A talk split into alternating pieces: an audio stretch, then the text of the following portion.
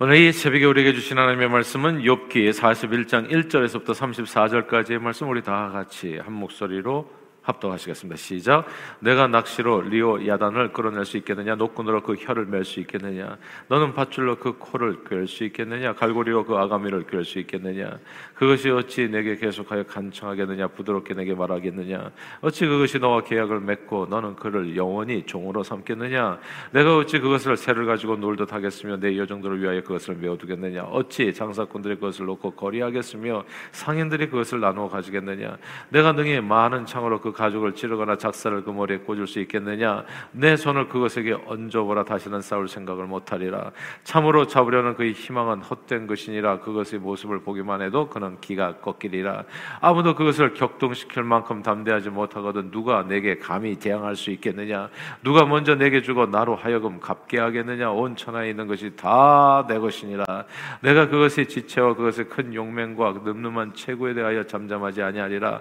누가 그것의 겉가죽을 벗기 맡기겠으며 그것에게 겹제가를 물릴 수 있겠느냐? 누가 그것에 턱을 벌릴 수 있겠느냐? 그의 둥근 이틀은 심히 두렵구나. 그의 질비한 비늘은 그의 자랑이로다 튼튼하게 봉인하듯이 닫혀 있구나. 그것들이 서로 달라붙어 있어 바람이 그 사이로 지나가지 못하는구나. 서로 이어져 붙었으니 능히 나눌 수도 없구나. 그것이 재채기를 한적 빛을 바라고 그것의 눈은 새벽의 눈꺼풀 빛 같으며 그것의 입에서는 횃불이 나오고 불꽃이 튀어나오며 그것의 콧구멍에서는 연기가 나오니 마치 갈대를 태울 때 솥이 끓는 것과 같구나. 그의 입김은 숯불을 지피며 그의 입은 불길을 뿜는구나. 그것의 힘은 그의 목돌미에 있으니 그 앞에서는 정말 절망만 감돌 뿐이구나. 그것의 살껍질은 서로 밀착되어 탄탄하며 움직이지 않는구나. 그것의 가슴은 돌처럼 튼튼하며 맷돌 아래짝같이 튼튼하구나. 그것이 일어나면 용사라도 두려워하며 달아나리라. 칼이 그에게 꽂혀도 소용이 없고 창이나 두창이나 화살 쪽 촉도 꽂히지 못하는구나. 그것이 쇠를 지푸라기 같이 노슬 썩어 썩은 나무같이 여기니 화살이라도 그것을 물리치지 못하겠고 물맷돌도 그것에게는 겨같이 되는구나. 그것은 몽둥이도 지푸라기같이 여기고 창이 날아오는 소리를 우습게 여기며 그것의 아래쪽에는 날카로운 토기 조각 같은 것이 달려 있고 그것이 지나갈 때에는 진흙 바닥에 도리깨로 친 자국을 남기는구나. 깊은 물을 소추물이 끓음 같게 하며 바다를 기름병같이 다루는구나. 그것의 뒤에서 빛나는 물줄기가 나오니 그는 깊은 바다를 백발로 만드는구나. 세상에 땅에는 그것과 비갈 것이 없으니 그것은 두려움이 없는 것으로 지원받았구나. 그것은 모든 높은 자를 내려다보며 모든 교만한 자들에게 군림하는 왕이니라. 아멘. 오늘 본문에는 어제 말씀에서 등장한 소처럼 풀을 먹지만 대단한 괴력의 소유자인 짐승 베헤못을 능가하는 리워야단이 등장합니다.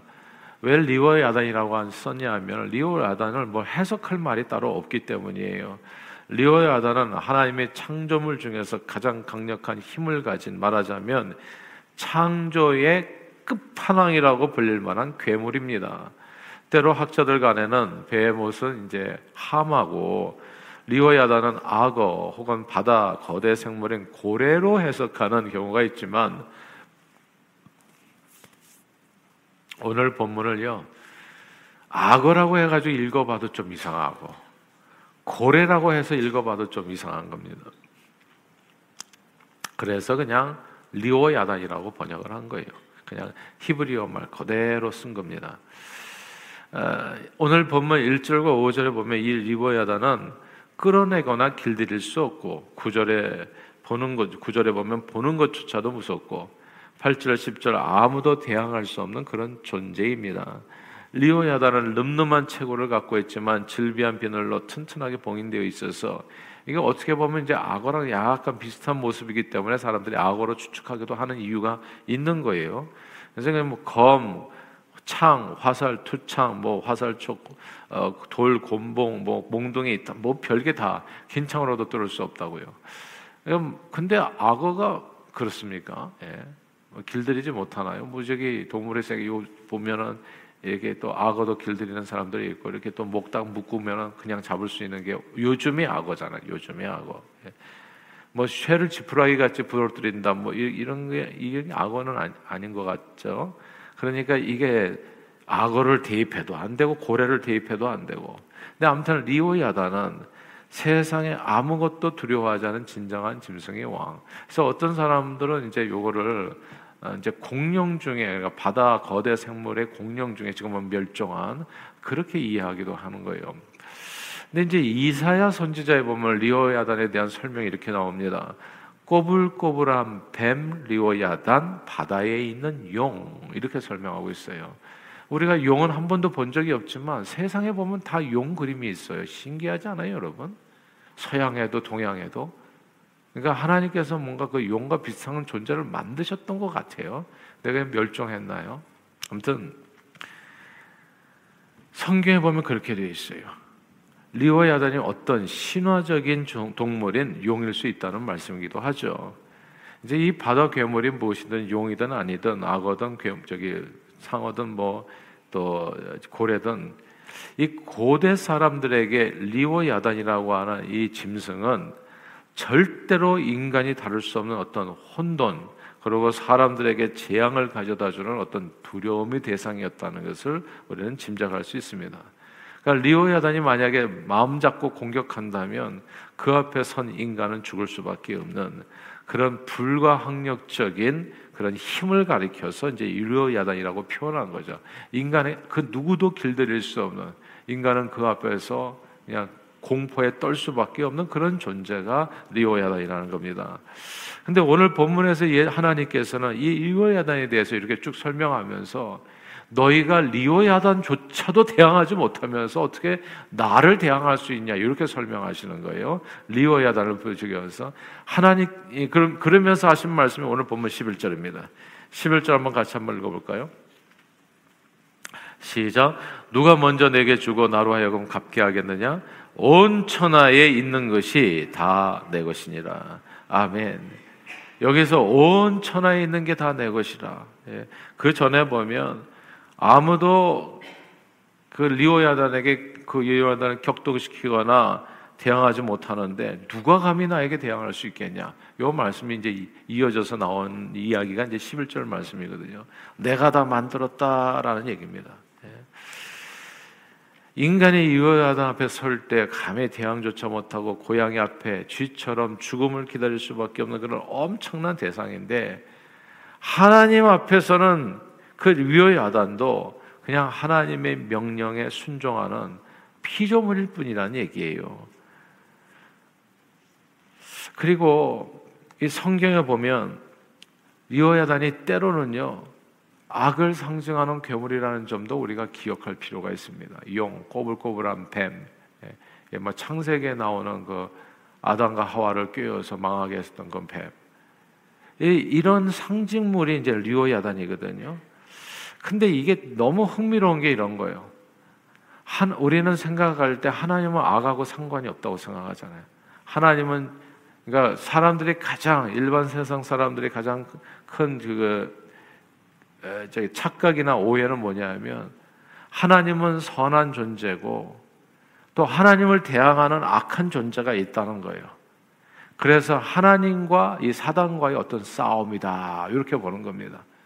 그래서 사단도 만만치 않은 세력이다라고 생각하는 오해와 착각이 있어요. 그래서 이 그래서 사단을 숭배하는 사람들이 나는 악의 신, 그 힘을 숭배하는 사람들이 사단 숭배자들 그래서 있는 거예요. 근데 이렇게 선악을 나눠 가지고 하나님과 사단, 선과 악 이런 이분법적인 생각이 있는데 여기서 살짝 어떻게 되냐면 하나님은 선과 악의 어떤 선의 영역에만 계신 분이 아니라 선과 악의 주제라는 거예요, 사실은. 예. 리워 야단이 어디에 있냐면은 리워 야단이 하나님과의 대항하는 세력으로 있는 게 아니라 리워 야단조차도 하나님 아래에 있는 존재라고 지금 설명해 주는 거거든요. 악의 상징이요, 꼬불꼬불한 뱀이요. 아, 이, 이게 그러니까 말하자면 이 세상의 모든 악과 저주를 가져다 주는 그런 무시무시한 존재까지도 다 하나님의 종일 뿐이다. 라고 설명해 주는 내용이 오늘 본문인 겁니다. 야, 악을 상징하는 리오야단을 하나님이 만드셨다면 하나님께서는 선도 악도 천사도 사단도 모든 세상 권세와 능력과 존재들을 모두 다 측량할 수 없는 지혜로 주관하시는 진정한 생사화복의 주관자요 만물의 주제가 되신다는 말씀입니다. 이게 사실 욥기 1장에 나오는 얘기이기도 해요. 사단이 와서 하나님 앞에 종이잖아요, 사단이. 하나님이 다, 다 다루는 부리는 종 중에 하나예요. 참소하잖아요, 욥을. 그러니까 우리는 사단이 하나님과 대항하는 세력으로 생각해 가지고 그래 가지고 그냥 힘겨운 싸움을 해야지 간신히 사단을 이길 수 있다고 생각하는데 오늘 본문에 보니까 아무것도 아니에요, 그게.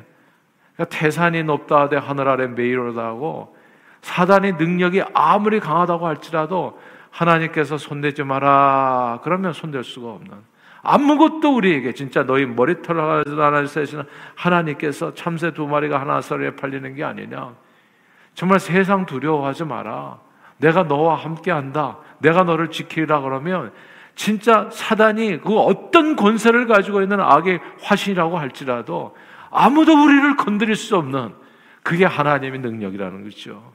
이 얘기를 해주시는 거예요. 어떤 사람들은 이게 천지 만물에 대한 창조주에 대한 오해와 착각이 많아요.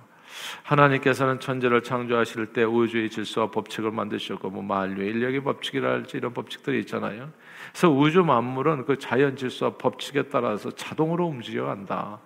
창조주 하나님께서는 창조 때만 간섭해 주고 나머지는 모두 피조물에게 다 맡기셔 가지고 우리 인간의 운명은 내가 스스로 개척해야 되는 것이지 뭐 하나님께서 하시는 일은 없다. 이렇게 생각하는 사람들이 있어요. 그러나 하나님은 천지 만물의 주제가 되신다고 하잖아요, 성경에. 천지 만물을 창조하셨을 뿐만 아니라 섭리하시는 하나님.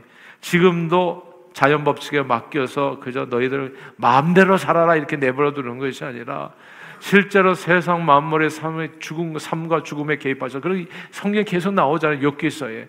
까 우는 까마귀에게 먹을 것을 주시고 배고픈 사자에게 먹을 것을 주시고 이게 다 누가 하시냐? 지금도 하나님은 살아 계셔서 천하 만물을 다스리고 계시다는 거. 인간 역사에 개입하셔서 하나님을 찾는 자들에게 언제든 구원의 손길을 내밀어 주시는 그런 하나님. 근데 또 이렇게 생각하면 또 뭐가 또 문제가 되냐면 하나님께서 그렇게 세상을 다스리시고 주재하신다면 왜 이 세상에서는 의인이 고난을 당하고 악인이 형통한 일이 있는지 알 수가 없는 겁니다. 선하게 사는 사람들이 복받고 잘 돼야 될 것 같은데 그게 하나님이 다스리는 세상에 되는데 왜 김정은 씨는 아직도 살아있고 예? 왜 푸틴은 아직도 저렇게 난리를 치고 있고 예? 또 이스라엘은 또 가자 백성들을 또 이렇게 어린애들 죽이고 있고 그러니까 이게 되게 이해가 안 되는 거예요.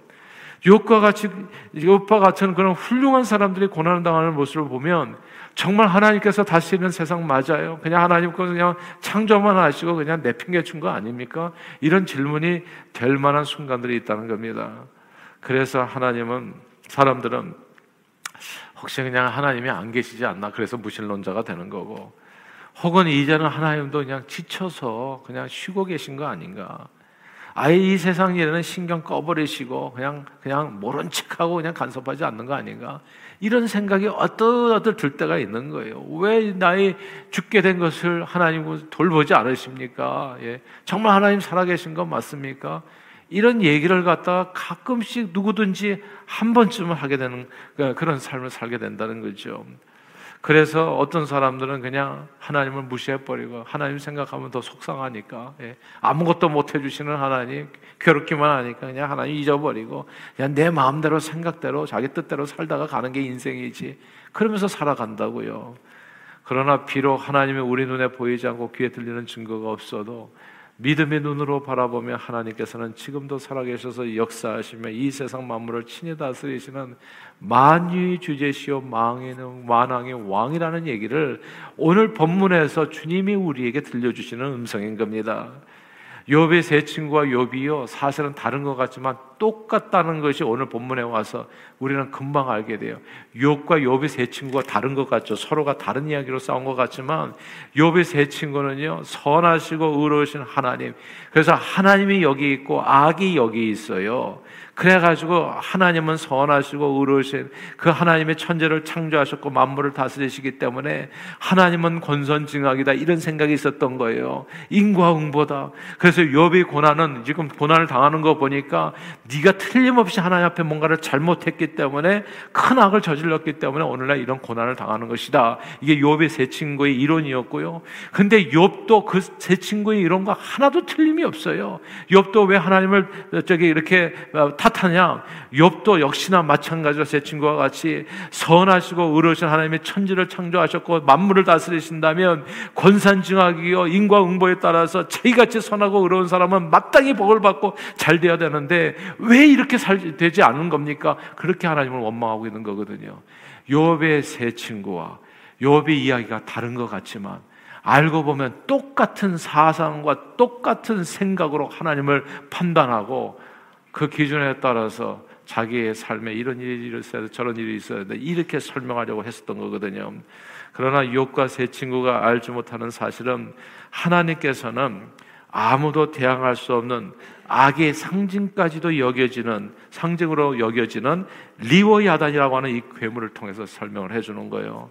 하나님께서는 측량할 수 없는 지혜로 선과 악을 모두 사용하셔서 이 세상을 다스리는 이게 중요하니까 다시 반복할게요.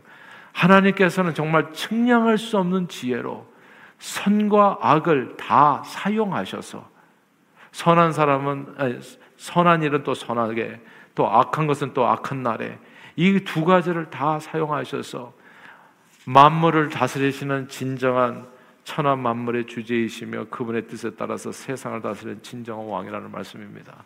그럼 우리는 좀 궁금하잖아요. 왜 하나님께서 고난을 사용하시나? 전도서 기자가 이렇게 설명하시더라고요. 너희가 형통한 날에는 기뻐하고 곤고한 날에는 뒤돌아봐라. 하나님께서 이 두 가지를 병행하게 하셨다. 이 두 가지를 병행하게 선과 악을 병행하게 하신 거예요. 그래서 이유는 뭐냐? 사람으로 하여금 장래일을 능히 헤아려 알지 못하게 하셨다. 우리로 하여금 미래를 알지 못하게 하셨다. 이유는 뭘까요? 그래서 결론이 그 하나님을 경외하는 삶이에요. 우리로 하나님을 떠나 우리가 미래를 안다는 것은 뭐가 될까요? 이게 하나님처럼 된다는 것을 의미해요. 그럼 하나님을 떠날 수가 있는 겁니다. 그러니까 하나님을 의지하지 않게 되겠죠.